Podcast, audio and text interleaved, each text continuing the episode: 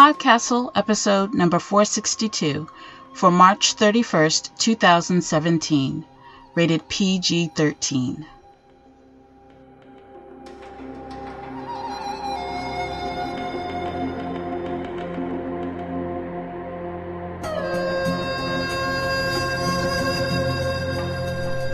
Hello and welcome to Podcastle.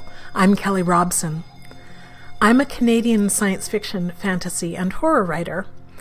I'm a Nebula, World Fantasy, and Sturgeon Award finalist, and my publications have appeared at Tor.com, Asimov's, Clarkesworld, and several anthologies, including a number of year's bests.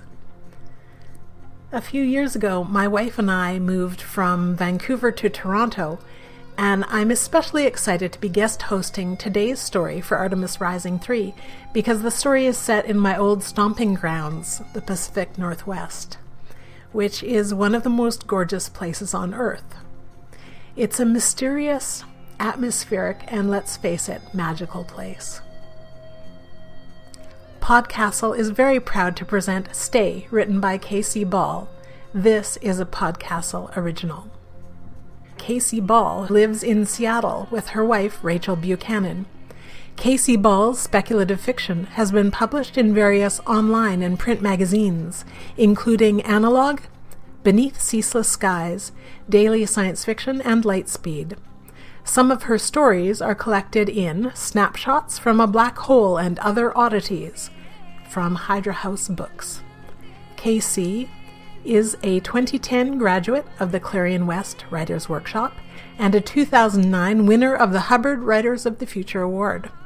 You can follow her online at kcball.com.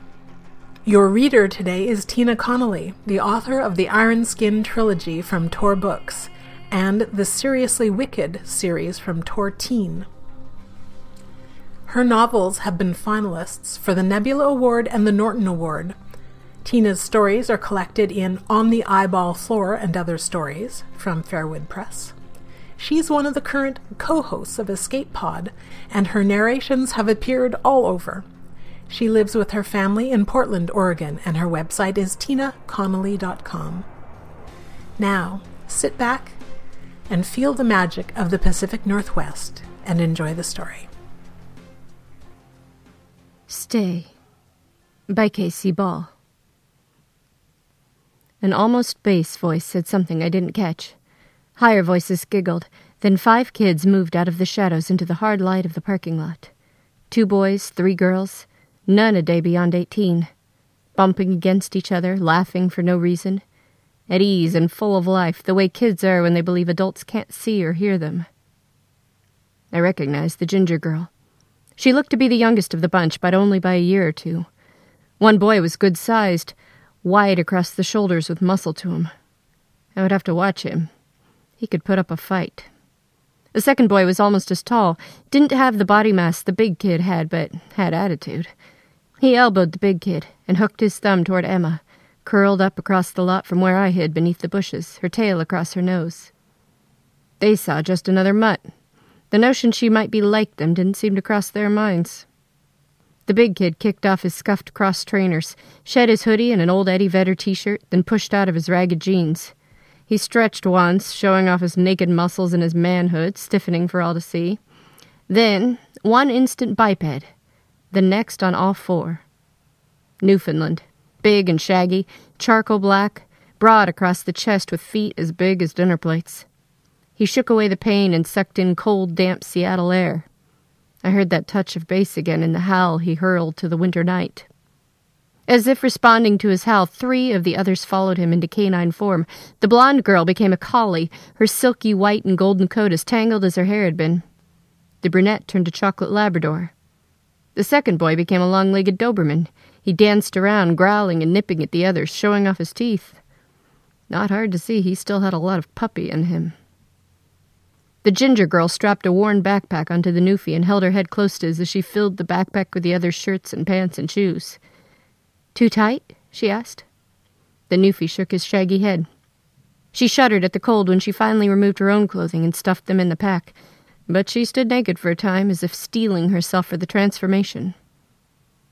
Not long after we met, I asked Emma how changing felt. Oh, it hurts like hell, she had said. Like every little piece of me has come unglued from every other piece. But it's quick, you can get used to it. The ginger girl made up her mind.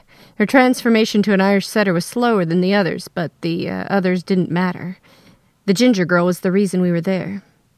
Her name was Lily Pond, and we had come to take her home. Lily ran away the night she turned sixteen.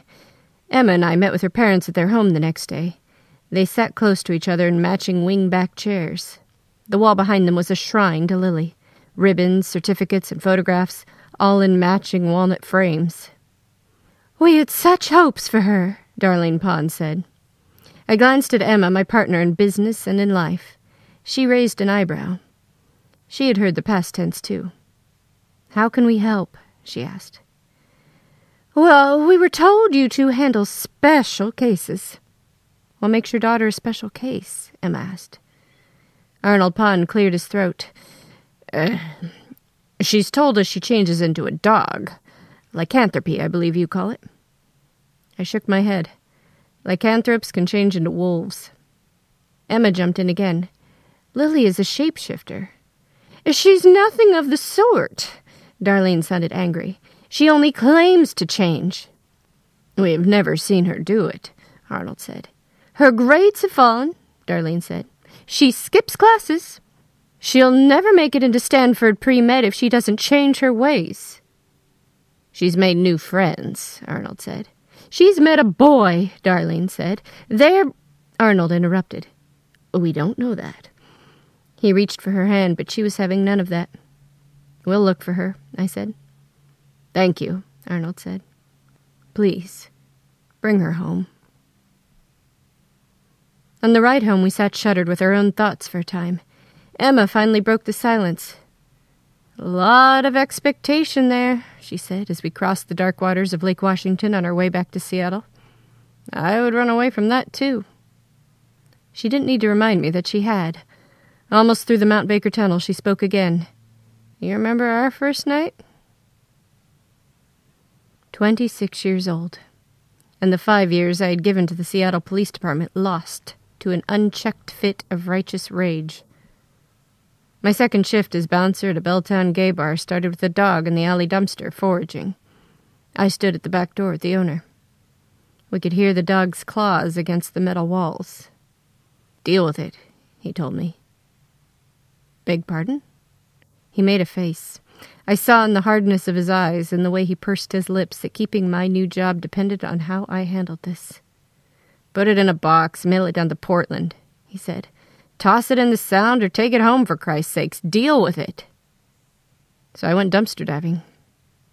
I grabbed an almost grown German shepherd, expecting to get bit, and came up with a squirming, kicking armload of naked teenage girl instead. I had my damping field to thank for that, of course. It's some sort of natural phenomena I can't turn on or off, and it cancels any sort of magic operating within arm's length of me. I have no idea how I got it. Don't talk about it much to anyone. But it's handy in a world with so much more magic in it than ordinary folks suspect. That was a long time ago, I said as we left the tunnel. Emma turned to me. Half a lifetime. You're sorry you took me home? Never. You sorry you stayed? No. I tried to smile on her. There you go. I got a smile in return. I wasn't much older than Lily, Emma said. That's where this was headed. Don't start, I said. You were 18. Legal. That age, two years makes a big difference. But you were adult, I said. She's still a kid. She turned back to the window. Still a kid, she murmured. I suppose you're right. I didn't push it, even managed to stay quiet until I turned off the interstate and headed up the hill toward home. You having second thoughts about this? I asked. I can call and tell them we changed our minds. She sounded tired. No, let's find the girl. Emma twisted to her feet and trotted across the parking lot toward the new formed dogs. Caught up in their endorphin highs, none of them noticed her until she was only a few feet away. The newfie caught Emma's scent then and turned to offer challenge. She shivered once and changed to human form quicker than I can say the words, but she had lots of practice. Nice doggies, she said. That was my cue. Do it, Mandy, I whispered in my throat mic. I heard an engine start not too far away. That was our ride home. The five dogs backed away from Emma. I rolled from beneath my hiding place and cat footed toward them. An arm's length from Lily, my damping field kicked in. When I scooped her up, she whimpered like a frightened dog, but she was a naked teenage girl again. I spun around and ran, Lily twisting in my arms. Halfway to the street, Emma hurtled by, just as an unmarked cargo van skidded to the curb, sliding side panel door already opened.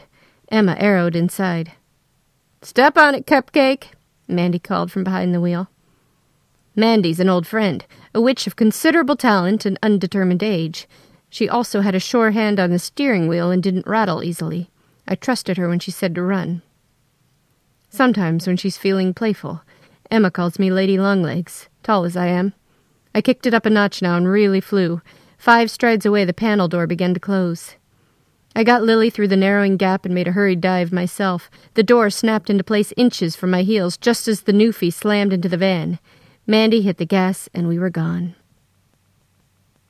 I called ahead so the lights were on when we pulled up to the porch. We had brought a terry robe for Lily.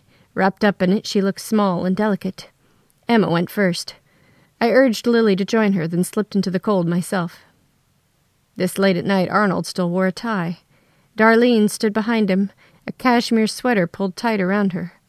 Her eyes brightened when she saw Lily, and she pushed past her husband to gather her daughter into her arms. Sweetie, she murmured.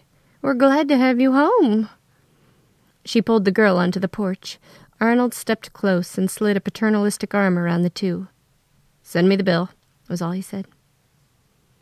Some welcome home, Mandy said as we drove away. Dry eyed, the both of them. I wonder, Emma asked, if either of them saw Lily's tears. Was she crying? I asked. She jerked her hand away and glared at me. Jesus, Kate, I was joking, I said, trying to make nice. She slid away from me. I'm not so sure of that, and even if it was a joke, I don't think it's funny. That confused me. Usually, Em accepted my callow jokes with better grace. When we finished a job, we'd celebrate regardless of the hour. That night we went straight home. Mandy dropped us off and drove away. Emma was asleep when I came to bed, or acted as if she was. I dreamed of puppies all night long. Three weeks later, just after Thanksgiving, Arnold called a second time. She's gone again, he said. I told him we'd get on it right away. When I hung up, there was Emma, fists on her hips, just out of reach. I don't want to do this again, she said. Kiddo, you're projecting because Lily's a shapeshifter too. It's just a job. Don't psychoanalyze me and don't call me kiddo. I told him we'd find her. Get her, you mean? That's not what I said. You said we would get right on it like good toadies. It's not like that, I growled. This is what we do. Maybe we should stop doing it. I waved my hand at the telephone, inviting her to use it. She picked up the handset, tapped star six nine, and made it a conference call. It rang three times. Darlene Pond answered. Hello? Emma Stone here. Emma said. Arnold just spoke with Miss Still. I know. We have a problem. She told him we would look for Lily again, but I'm afraid we can't do that. I can give you a name, someone reliable. I don't want someone else. I prefer your services. Mrs. Pond, Emma began. Darlene plowed on. Didn't Arnold pay you promptly? Emma sighed. He did. And he'll pay you promptly this time. Double your fee, triple it, I don't care. Just find my daughter. The dial tone buzzed. Darlene had hung up. Emma glared at me. The look said, That was your fault.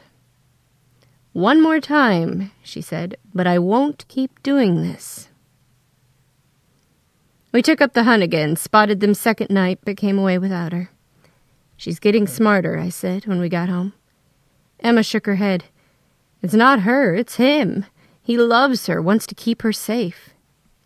He's just a kid, I said. We'll get her. Emma shook her head. I don't like that word. What word? Get.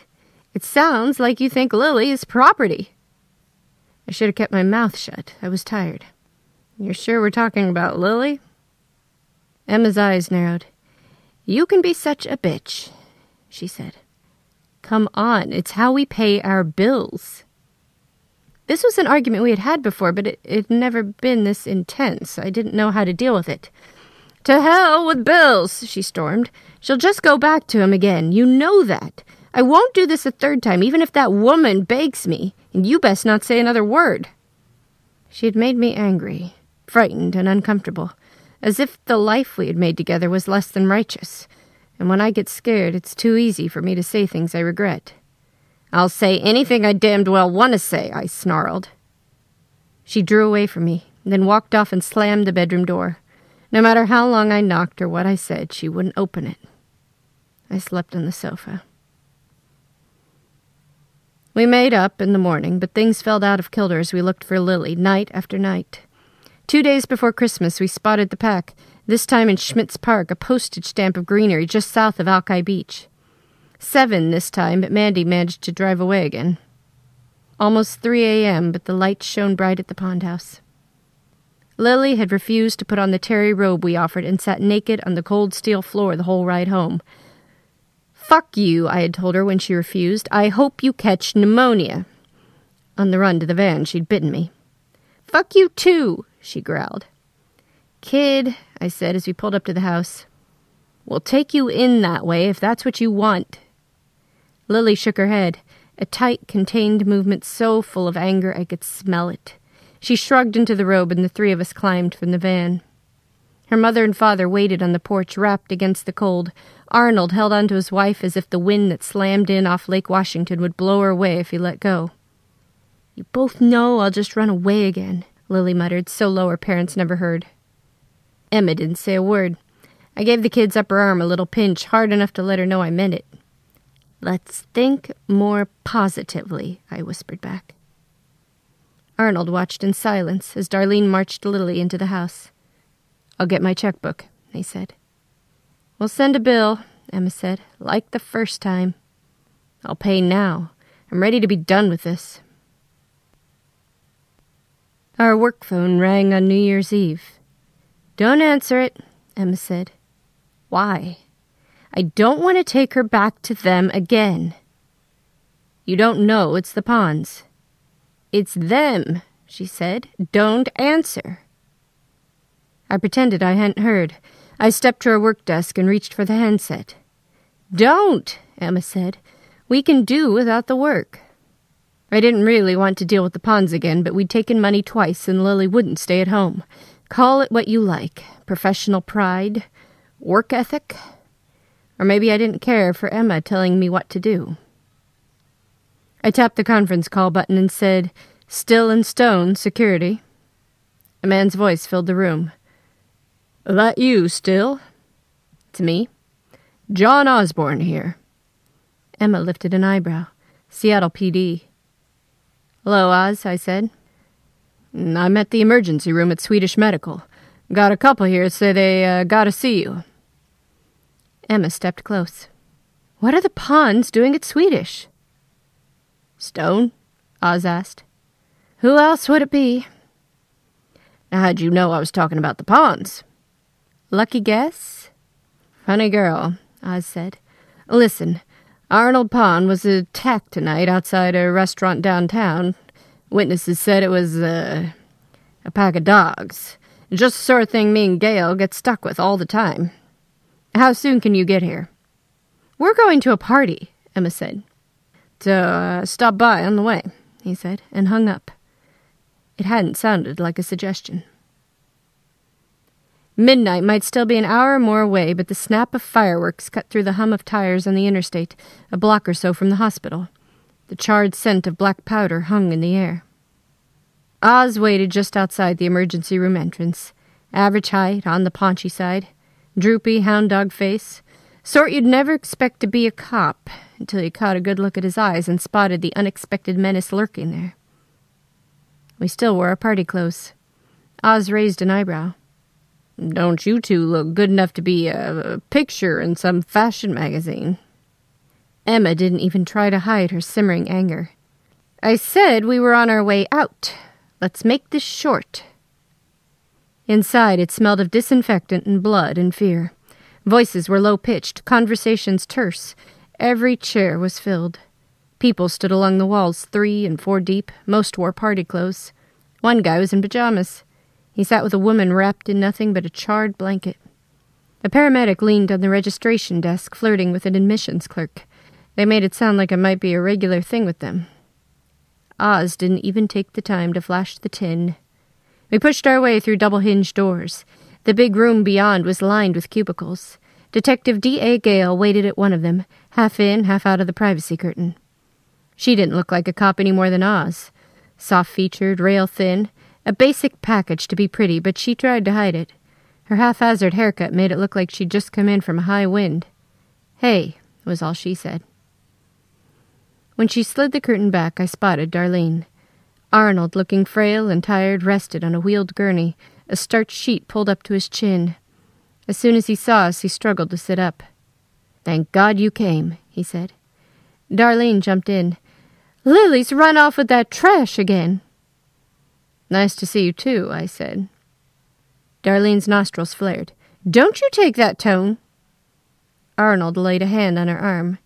Darlene, he rasped, this is no time to get all worked up. Do not Darlene me.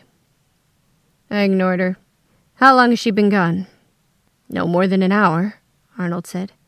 Darlene jumped in again. That boy came at us. He and his dirty friends knocked Arnold down and carted her away. Big kid with dark hair? I asked. I suppose, Darlene said. Yes, an ugly boy. Bad genes. I glanced at Oz. He raised an eyebrow.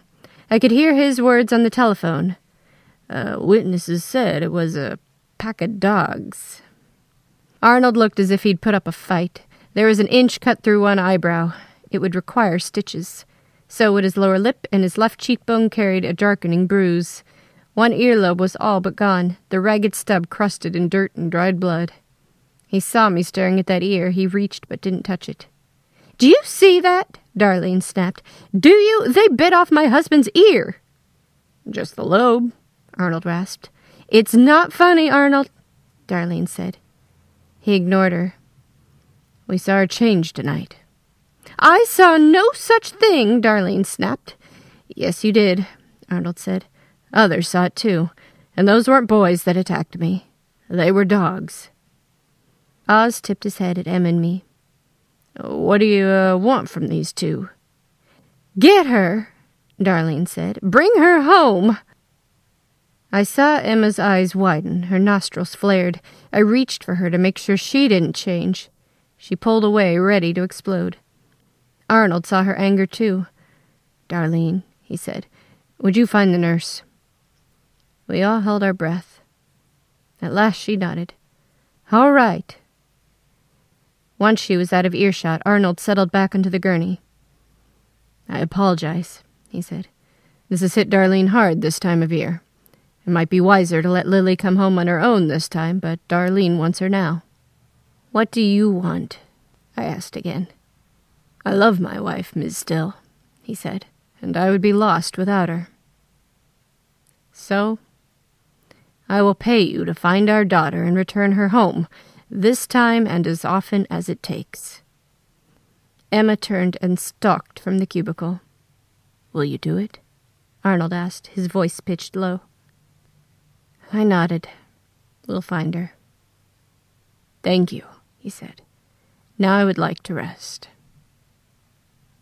Emma waited in the parking garage.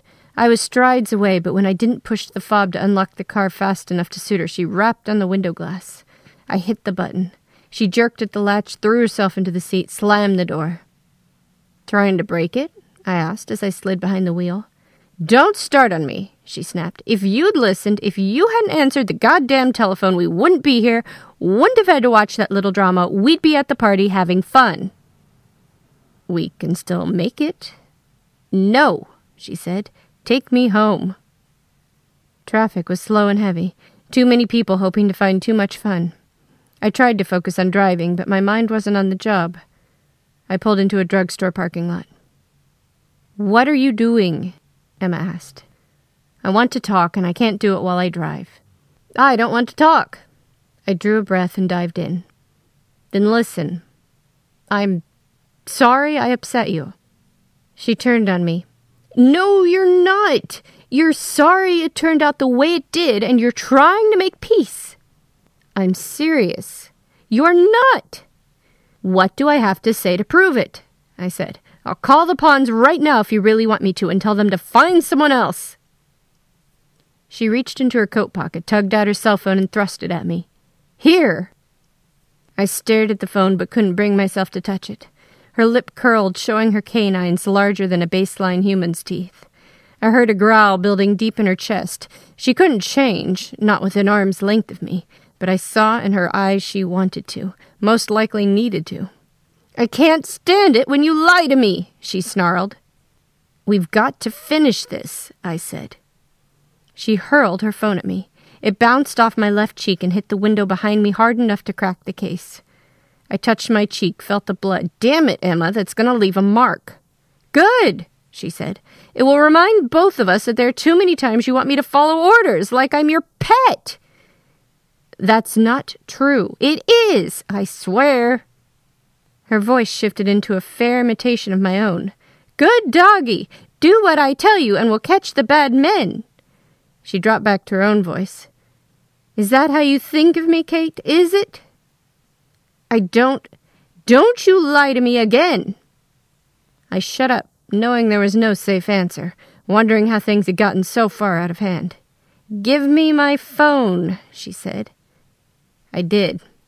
She tapped one of the speed dial buttons. The phone still worked, at least. Wait. Mandy, she said into the phone. Hang on a minute. She turned to me. The heat in her words would have melted steel. What I want right now is to go somewhere far away. You can't. I can, and if I go, I won't come back. I'll be sorry later, though. I know I will. So we'll do this one last time, then it's done. Do you hear me, Kate? It's done. I rubbed my cheek but didn't hesitate. Okay. We couldn't find a rental van on New Year's Day, so we took Mandy's SUV, a silver Escalade.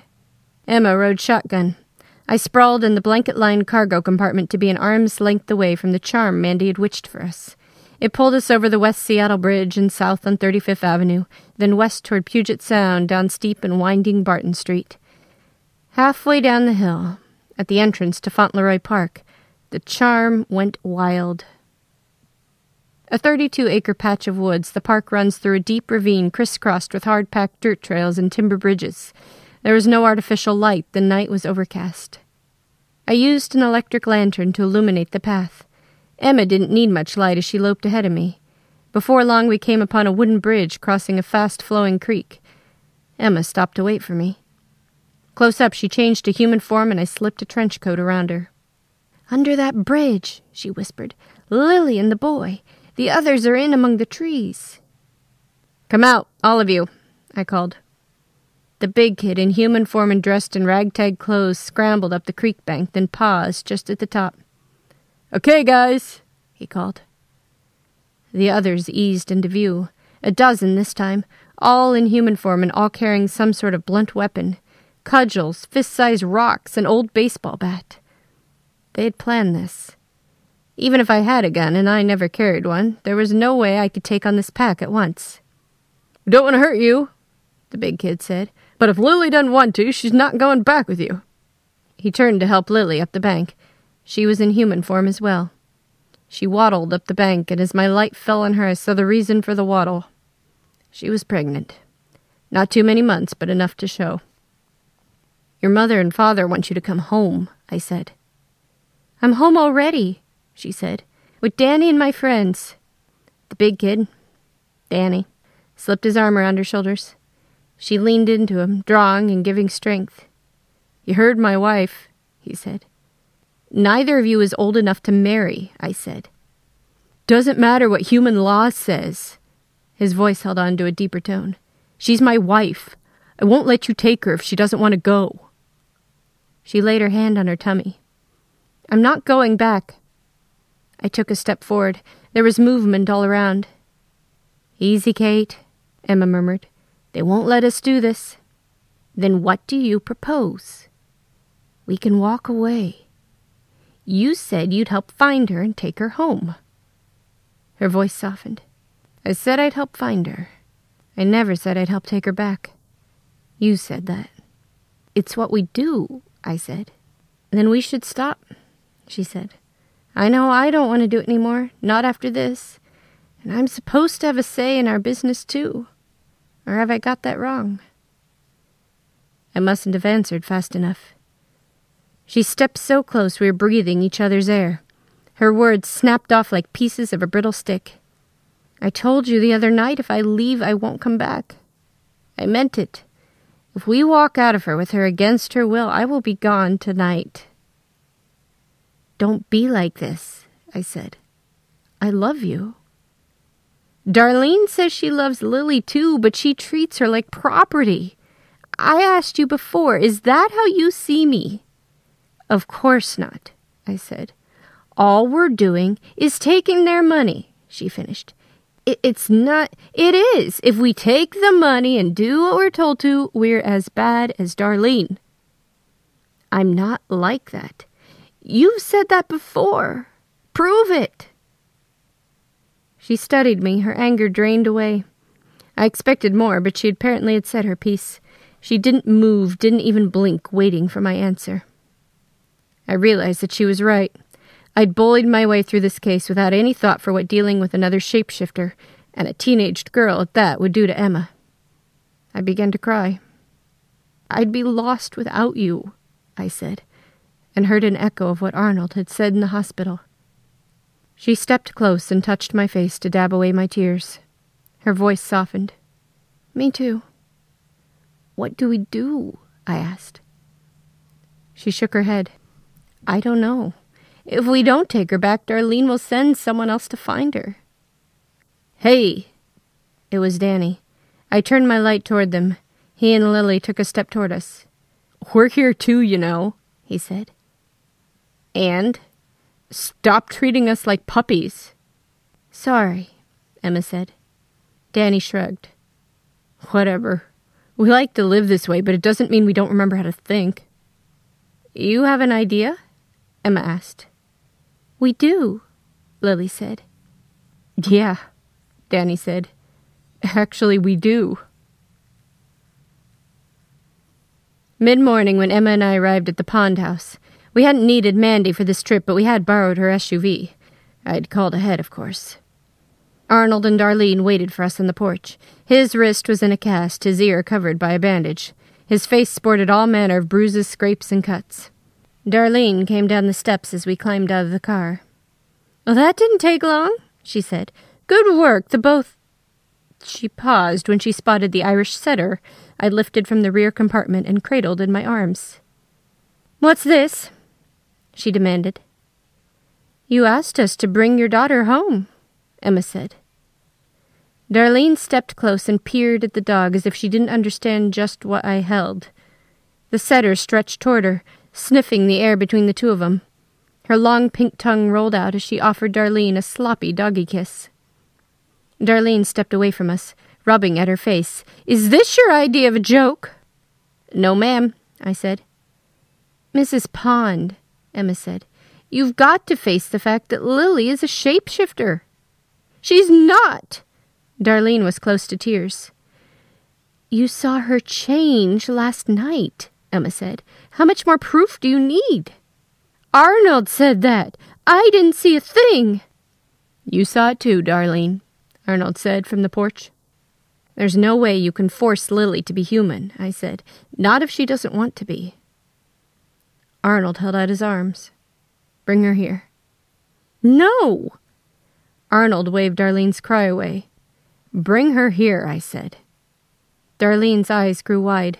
It looked as if she might be having trouble breathing as I carried the setter onto the porch and placed her at Arnold's feet. He knelt and laid his hand upon the setter's neck. The dog leaned close to lick his cheek. He grinned and began to fuss with her ears. Thank you, he said. You're welcome, Emma said.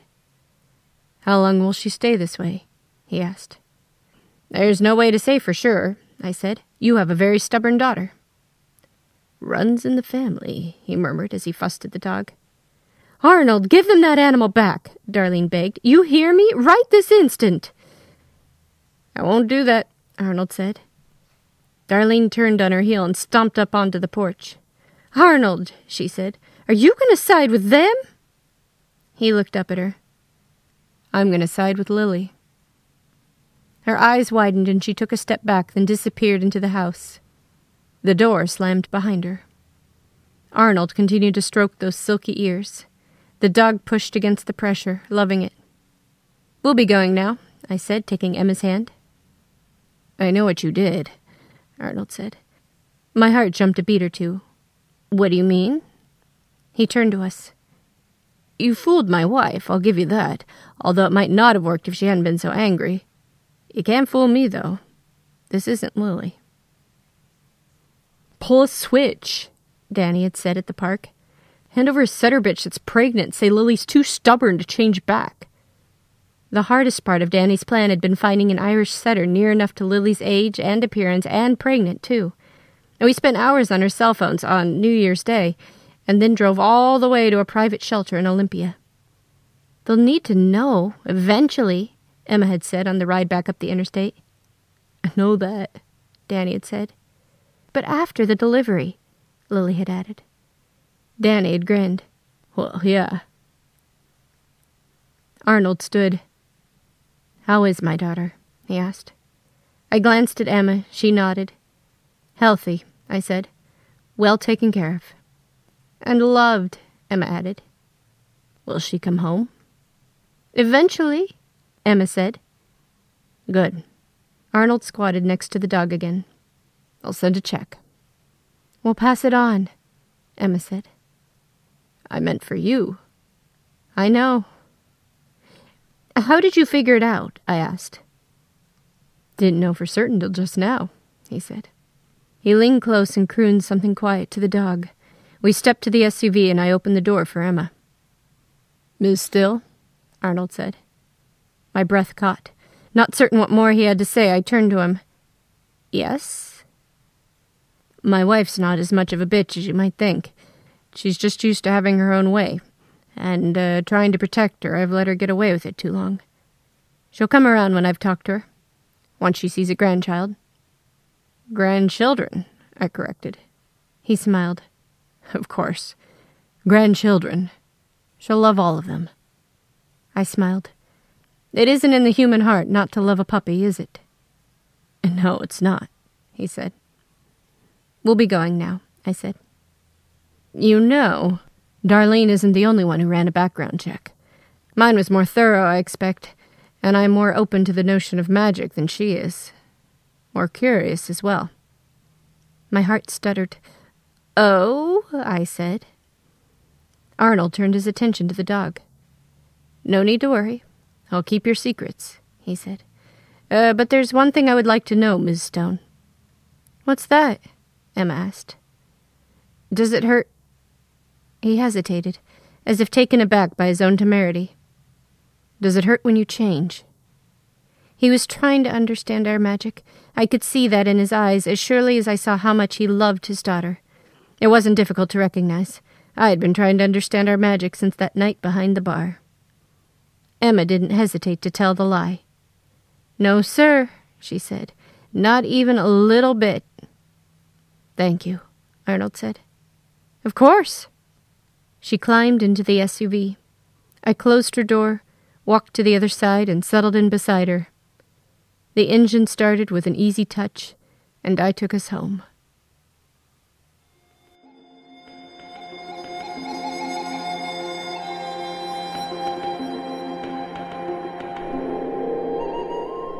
And welcome back. I hope you enjoyed Stay by K.C. Ball, narrated by Tina Connolly. I was surprised at how gentle and sweet natured the story is, with webs of love and care connecting everyone to each other. And now for some episode feedback. Salam, good people. This is Khaalidah Muhammad-Ali, assistant editor over here at Podcastle Hope you've all been well. Feedback this week is for Podcastle episode number 451, or Be Forever Fallen by A. Merc Rustad, and episode number 452, Hibakusha by L. P. Lee. Regarding Or Be Forever Fallen, Devoted 135 had this to say This was dark. There was a sense of a noose tightening as the ghosts laid their trap and the narrator's already limited options were taken away. The description of the ghost borrowing his eyes was particularly creepy, but in sort of a cool way. I do find myself wondering what he really did to deserve all of this. Why did he want his previous attackers to remove all of his memories and even his name? Perhaps I've missed or forgotten a reveal, but it didn't seem clear to me why he was such a marked man. Regarding Hibakusha, we had two commenters. Veranicat said this I love the imagery in this one. It's an absolutely gorgeous piece. I initially was really struggling to figure out why it was a fantasy, but then the lead was able to put together a poetic narrative out of a language they did not know using Google Translate. Wow, talk about a fantasy. All joking aside, though, this was a gorgeous piece. Devoted 135 agreed. I'm afraid I have to agree with Veranicat about the fantasy element. It falls more into the magical realism camp for me just farther afield than something I could imagine hearing on selected shorts. Also, why is he apparently conjured by her investigation? I need a thread to grasp onto here. That aside, this was a beautiful story. The description of the survivor's dance was so evocative that I felt like I was actually watching it, and the scene where she flees the house all the way to the boat had me holding my breath as well. Wonderful writing. Devoted 135 and Veranicat, we thank you for stopping by and leaving a comment. Keep coming back to let us know what you think of our stories. I love hearing your varied, intelligent, and thoughtful comments about the stories we produce. For those of you who didn't leave a comment this time, I sure hope you'll jump into the fray on the next go round by visiting the Escape Artists Forum at forum.escapeartists.net. We would love to hear your thoughts. Well, that's it for now. But we'll be back next week. Hope to see you there. Peace. Thank you for those comments. Please stop by podcastle.org and let us know what you thought of Stay by K.C. Ball. That was our story for this week. On behalf of everyone at Podcastle, thanks for letting us share another story with you. We'll be back next week with another. Until then, this is Kelly Robson, reminding you that you can leave the mountains, but you'll never forget them. Our closing quote comes from Maria Semple, who said, The best thing about Seattle is the weather. The world over, people have ocean views, but across our ocean is Bainbridge Island, an evergreen curb, and over it, the exploding, craggy, snow scraped Olympics. I guess what I'm saying is, I miss it the mountains, and the water.